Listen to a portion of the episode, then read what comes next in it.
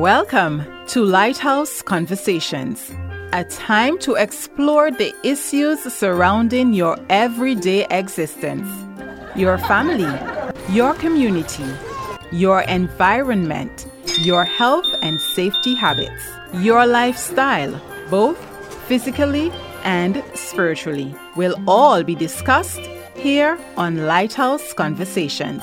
Let's get started and see just what we can learn to better your life.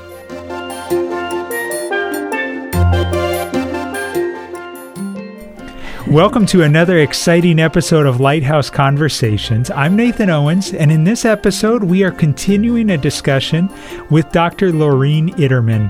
Dr. Ittermann has been serving the Lord for over 70 years in many different avenues of ministry. Dr. Ittermann, welcome back to the Lighthouse Studios, and thank you for joining me. Thank you. It's my privilege. Dr. Ittermann, I know you're involved in full time missions work presently. Can you share with me what your role is and how you're facilitating the spread of the gospel? Well, when I was teaching in the Bible college in uh, Moldova, I picked out 15 of the young men who were going to be used to plant churches, raise support for them so they could go out and plant churches in various parts of the world. And I also had a team, a teacher training team, because no one under 19 uh, under communism could go to Sunday school, and we were training teachers and writing materials for the church's Sunday school classes. We had drama teams going to the public schools, giving Christian dramas, and so forth.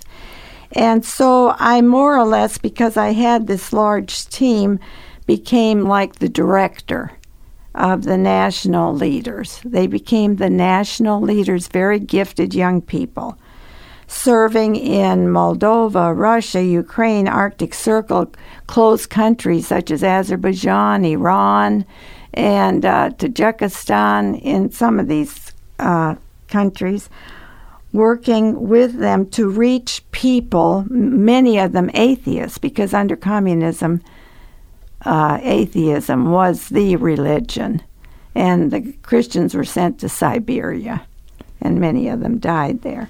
So that was my role, and at the beginning we supported their salaries, but once they got their churches planted, we tried to encourage the churches to support. Because one thing I have people asking me repeatedly, what's going to happen when you leave? And I say, it's going to keep going on. They, I don't want them dependent on the Americans for their ministries. We help them to build buildings. We help them now more with projects rather than the support. But they're already sending out missionaries themselves from their churches, Amen. so it's so That's exciting. what the New Testament church yes. is all about. And even if they have to go with less, we say just go for it. God will supply what you need. And if people sacrifice, then God will repay them. I, I believe that. I, I've heard testimony after testimony of people who have given uh, hardly anything left for them to buy, to eat, and God just gives them a windfall. Dr. Ittermann, you're a missionary. Is it always easy? Oh no. Of course, no. so you're no. saying there's struggles. There are struggles, and I'm glad, and I'll tell you why. Because the greatest thing we as God's children can do is to have a very close relationship with our Abba. Right? Yeah. Our it's the relationship. And it has drawn me so close to him that I'm often calling him Abba or calling him Papa. And as I'm going through my day, I'm talking to him so much during the day. What do I do here? Please let me know. And he does. He's like right here. And people who are just into the routine of church, into the routine of their religion are missing out on this relationship. God wants this relationship. That's why He sent Jesus, so we could have it. So that's, it, I've had hard times, but as I say again, I'm glad and thankful for them. Because when things get too easy, I start floating away. If you mm. understand yes. what I mean Yeah. Start floating away. And then, zoom, in comes another problem. and I say, okay, here we go again. but he's helped me through every problem. Amen. And he still keeps me going, even at 82, almost 83. wow. So is a person ever too old to be a witness for the Lord Jesus Christ? never, never. My dad died at 106, and he was still witnessing. Wow. What people groups, you mentioned atheists, uh, and some of these closed countries are Muslim countries. Can you share with me some ways that the Lord is allowing the gospel to be shared in these closed countries? I know you may have to not use names and maybe not even the name of the country, that's fine, but just encourage us by sharing how the Lord is working. One of my pastors, by the way, he's a converted Muslim who was in his home country, and he came to Moldova to Bible college after he was saved, and he fell in love with one of my drama girls and took her back. And we would go back to the country to teach teachers how to teach Bible because they planted a church there and they needed some help. Uh, and so they, of course, are under surveillance by their whatever they call them there, the, like the KGB or CIA or FBI or whatever. They have their own initials. But, uh, and their lives are threatened often, but they keep going. They don't run. They're more brave than I am. I will say that. They're more brave than I. Anyway, we went to uh, teach there, and right across the street from this Bap- little Baptist church that they had planted was a mosque. And I had always wanted to be g- visit a mosque. So I asked, "Do you think it's possible that my team and I, there are six of us, could go and visit that mosque?" So they made arrangements, and the imam allowed us to come. Well, the guys could go into the prayer room. Yeah. But the girls had to go into this little room where Mohammed's four grandsons who were martyred are prayed to by the women. So I walked in that room and I couldn't breathe. Hmm. It was so demonic. And I, I, I just couldn't breathe. I thought, what will I do? And I had read one time if you need help like that, just plead the blood of Christ. Now, some people are against it, some are for, but I'll tell you, I did it. And I was free. Hmm. So I'm not saying what you do, I'm just saying it happened for me. And I was free. Then they took us women upstairs where they had a room with a carpet, and there were some steps going up to like a throne. And that's where uh, one of the Muslim women would sit and read the Quran to the women sitting on the carpet below. And it was all draped in black. When I walked into the room, I had that same effect. But now, you know, I couldn't breathe, but now I knew what to do right away. Yeah. And so we did. Then the imam invited us down to his office for tea. Now, I've had American visitors. One time we took an American group in, and all we could do there was just have tea with him. And they wouldn't drink the tea. But I don't know, I felt free to do it. And I. I don't want to do anything foolish. Sometimes I've been stopped to do certain things. Yeah. So you just have to depend on God directing you. But I felt free. But I wanted to share the gospel with this imam. So I just said, God, how can I share the gospel with him? This imam, this is like the priest of the yeah, Muslim. well, he's the head. Yeah, he's the like mosque. yeah, the mosque, like the preacher. The Yes. yeah, he's the head honcho. He could order you killed if he wanted to. Hmm. So I said to him, You know, we're Christians, and we Christians believe that Jesus elevated women.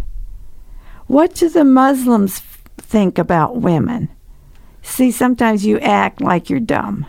Yeah. You know, because I know they have to walk behind their husbands. They can't go into the cafe. They get locked up in their apartments for the day. They can't go out until the husband comes home from work and so forth in this country. And he said, Oh, we highly honor women. In fact, there are four women in heaven for sure. And I asked him, Well, who are they? And he said, Sarah, which someone said to me recently, that's interesting because, yes, Abraham was a husband of Hagar, and um, but no, he said Sarah. And that was the mother of Isaac. Yeah, of Isaac, which is interesting. I hadn't thought of that before. And then he said, uh, Pharaoh's wife. I said, What? Pharaoh's wife? He said, Yes, because she believed Moses and Pharaoh didn't. And then he said Mary, but she wasn't a virgin. That's he just said it like that. Mary, but she wasn't a virgin. And then Muhammad's first wife. She was an older lady that who gave Muhammad a lot of money so he could start his ministry. So she made it. So then I just kept asking questions about what they believe this, believe that, and I was giving my beliefs. So I was able to share the gospel. And this has worked too with another ministry we've had. And uh, I will go into that later about the taxi ministry, how we approach the taxi. But I wanted to share with you about this woman who was an atheist, uh, excuse me, who was a Muslim, taught in the university, and her experience. We were invited for dinner one evening at her home, and she told us her story. She said one evening she was walking along the Caspian Sea, on the beach, of course, and she lost her purse. And she was looking for it, and it's getting dark already, and she couldn't find it. So finally, it was too dark to see anything, and she had to just go on home. That night, she went to bed, fell asleep, and had a dream. She said that God appeared to her and asked her, "Why don't you believe in my me?" And he then said to her, Tomorrow someone's coming with your purse and telling you about my son Jesus. And the next day she woke up, and sure enough, someone rang her doorbell. She went to the door. Someone ha- handed her this purse and said, Is this your purse? And she said, Yes, and grabbed this person and said, Come on in and tell me about God's son Jesus. Amen. And she became a Christian, and now she's a dynamic witness among the Muslims. God is bringing many Muslims to Christ. I do not believe people get saved in the dream, but they I know uh, Josh McDowell, I know him personally. He said many 15 to 24 year old Muslims are coming to Christ, young people, and they're having getting many of them the same dream. Jesus appears and asks them, Why don't you believe in me? And then he says, Search for the truth. And that's why I feel it's very important for all of us to be sure when we're witnessing to mention that verse. Jesus said, I am the way, the truth, and the life. No man comes to the Father but by me. Because now everybody, when you talk to them, has their own God. You see? Yeah. Even in America, we're having that problem. What do you believe? Well, I can believe what I want. Yeah, we all have relative. our own. Yeah. Exactly. So you're working with Muslims, you're working with atheists. Are there other people groups that you're working with Yes. or ethnic- Well, uh, let me mention Russians in Ekaterinburg, which is um, where Tsar Nicholas, if they, you know your Russian history, Tsar Nicholas and his family were killed. Um, very fascinating history. But anyway, they used to work up in the Arctic Circle, and now God led them down to Russia, and and this is very atheistic. but they decided to plant a church there. Hmm. And so they planted a church, and they were going along okay for a while, and then they got kicked out. Then they had to find another place. Then they were starting summer camps for kids, and they went in. They uh, they chose where they wanted their camp, but the KGB kicked them out. But they didn't stop. They went into the forest, hid into the forest, and had a camp. Then the next summer, they were going to do the same thing, and they planned where they would meet in the forest, and the KGB found out about it and told them they couldn't do it. So what did they do? They went into another forest and held a camp. So they just keep going. And now they know that one day they're going to be kicked out. But what are they doing? They're training the youth there to be able to do the ministry. People are getting saved, and a church is there, but sometimes they have to meet in homes, and or it's kind of going back. In fact, politically, in that part of the world, all over Russia now, all the Christian universities have been closed down except one. Pastors are, of Protestant churches are having to fill out documents and spending their money and time with that in order to keep their church for now. So Mhm. it's in Eastern Europe, uh, Russia, they cannot have a Bible. So it's the doors are closing. It was open for 30 years, and now it's starting to close again. Uh, by the way, one of these pastors has a van, and he has one of those fish on the back representing I'm a Christian. And their daughter said when he knew she knew about this problem they were having with the KGB, Papa, that's what they say for their daddy there. Papa, maybe we should take down that fish. And their father said, Nope, it's staying up. You're listening to Lighthouse Conversations, and I'm Nathan Owens, and I know you're enjoying this episode as much as I am. Listening to Dr. Loreen Ittermann share how the Lord is using the gospel in different parts of the world, and specifically in Eastern Europe.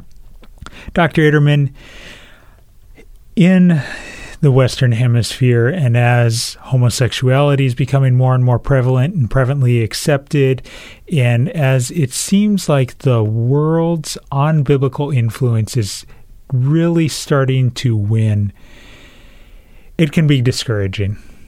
Can you encourage us by sharing how the Lord is working in Eastern Europe or in some of these other countries? Okay, well, uh, let me just quickly share one instance about our couple who were in Iran and then what they're doing. And then I'm going to go back to Moldova, where we're working with atheist Jews. Okay? Uh, we have a couple who were working in Iran. They had to be very, very careful. They attended the university learning the formal Farsi language, and that's how they could stay in Iran. And they were able to do some underground work. But finally, they were kicked out. But instead of running home to mama, what did they do? They said, You know, there's so many Iranian immigrants in Turkey. Let's go to Turkey. So they're now serving in Turkey, reaching Iranians in Turkey. Uh, plus, Iranian Christian Iranians are going to Turkey to be get trained by our couple on how to go back to present the gospel to people in a way that they can stay there. So you see, they're multiplying what they were doing before. God multiplies. Well, let me go to this Jewish ministry. I felt after visiting uh, Israel that God was calling me to Jewish missions. I didn't know if He was even going to take me out of Moldova, you know, and start a new ministry altogether. But instead, He kept me in Moldova to visit a couple messianic churches there. And then He arranged such that it seemed as if He wanted us to just go on our own and visit Jewish people. Now, these Jewish people are atheists. They gave their lives to the communist government. They had the best jobs because the Jewish people are very intelligent people. Yes. And they had the highest jobs in, in the country. And now with their as they're retiring, they're getting fifty dollars a month pension. They can't even buy their groceries with that. They they're they're so heartbroken that they gave their lives to the communist government, and that's how they're being treated. So we decided to take. We found out about some Jewish people through some Jewish Christians. And we decided to go visit them in their homes and take them some food. And I took a translator with me. Now, they were very curious. Why would this American woman be coming to see me and bringing me food? Why is she here? So I would be very open with them when we'd go into the home and up front say, You may wonder why I'm here. Well, I want you to know, ever since I was a little girl, my papa taught me to bless the Jews. And if I bless the Jews, God will bless me. So if you'll let me bless you today with this food, God will bless me. And they think, oh, okay, well, she gets something out of mm-hmm. it. So they don't feel like they're just taking. Yeah. You know what I mean? Yeah. It's like I'm doing her a favor. So that's how we started going on, and then they tell referred us to others, and then we bought an apartment and we started having Saturday meetings. But we wanted them to go to church eventually, and finally we gave up our d- apartment, and they started coming to church, and now they're in church meeting Christian people and they're getting saved. I had a lady the last time I was there who comes faithfully. She just happened to be at some relative's home when we were visiting this relative, and she started coming to church, and she got saved the other day. And, Amen. And but the last time I visited her, which was uh, several months ago, she came to me and she said, "You know, this is the first I ever knew there was a Jesus." They don't know there's a Jesus, even. They were told, you're just an organism. Your body's just an organism. You're going to die and be gone. Hmm. Nothing to look forward to except to die. To Get what you can out of life now. And this is in Moldova that you're reaching these yes, Jewish the people. Jewish people, and we've read reached hundreds of them. Remind me where Moldova is. Okay, that's a good question because would you believe? Don't think you're stupid. I went to Moldova and I I'm excuse me, I'm sorry. I went to Odessa, Ukraine to work with those Chernobyl kids, you know, affected by the Chernobyl. Chernobyl disaster. And someone came and said, uh, someone sent a package for someone in Moldova. Will you have someone take it from the Ukraine to Moldova? I asked, Where's Moldova? And it was just an hour and a half away. I had never heard. And most people didn't know where Moldova was until it came on the news a couple years ago about the black market in Moldova. So that's how they got to know. Now more people know about Moldova. Okay. So it's Eastern Europe. It's it's an it's the poorest Eastern European country, but it was under the Soviet Union. Okay. See, all those countries I'm telling you about were under the Soviet, except Iran, I guess. So anyway, now we've had thirty some die of our Jews, and most of them prayed to receive Christ as Savior. Amen. And I have a good story if you want to hear about one Absolutely. of our Jewish ladies. One of our ladies uh, was an, was an atheist, and she invited us to come for tea. Uh, so we went and we drank tea with her, and she served some chocolate cookies. Well, I have a weakness for chocolate, and I I mentioned to her these are the best chocolate cookies I've ever had. So when she invited us again, she wanted to get some chocolate cookies. However, she always just said, I'm an atheist, I'm an atheist, but she would listen to us talk about our Christianity.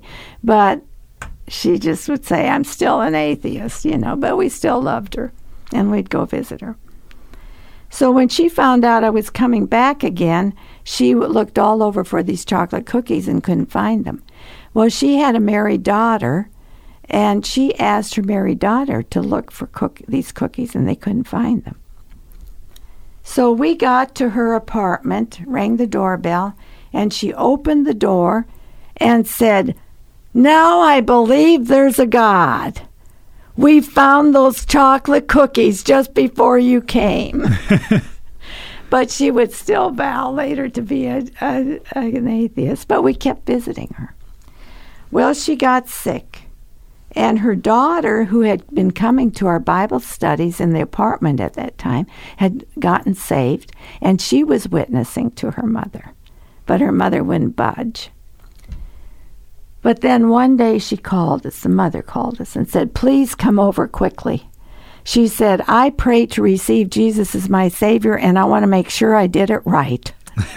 well, we all know that Jesus looks at the heart. He doesn't care as much about the exact words. But we went over and she did it right. and another reason we believe she was truly saved, she died right shortly after that. Mm-hmm. She said on her dying deathbed, Please, please make sure my grandson Victor gets saved she said, I want him in heaven with me. Hmm. And so we've been talking to Victor, and the mother has too. We found out just recently that Victor said, I'm watching my mother, who's a Christian now, and I'm watching to see how she lives because I want to live that way too. But he doesn't understand yet that you have to have Jesus to live like that. Dr. Ittermann, it is wonderful to have you in the Lighthouse Studios, and we have just over one minute left in this episode. Can we finish this episode by you sharing with us how a person knows for sure that they are a Christian? Okay, one thing we have to do is read the Bible. That's our source over 1600 years, 40 different authors writing, and they all agree. That's better than most religions now with one person and making up a lot of things. So that's my basis. And what does the Bible say? Except a man be born again, he cannot enter the kingdom of heaven. And so we have to be born again spiritually. How do we get born spiritually? Jesus said, I am the way, the truth, and the life. No man comes to the Father but by me. We have to go through Jesus to the Father. We have to confess our sins. And when we confess our sins, Jesus will forgive our sins. He died for our sins on the cross. That's why the blood was shed. That was the only sacrifice God would accept for the forgiveness of sins. And we can take advantage of that gift. Don't throw it away. It's a free gift. Why spend forever and ever in the lake of fire where you can never get out when you can have this free gift of salvation? Dr. Ittermann, thank you very much for joining me for this episode of Lighthouse Conversations. Thanks for listening in on our conversation. We trust that it was beneficial to you as you continue to develop a more meaningful life. Do you have a topic or a guest you would like us to have a conversation with for a future episode on Lighthouse Conversations? We would love to hear your suggestions. Send us a mail at Caribbean Radio Lighthouse, P.O. Box 1057, St. John's, Antigua, or lighthouse, B I M I, at gmail.com or give us a call at area code 268 462 1454 or send us a message via WhatsApp or text at area code 268 782 1454.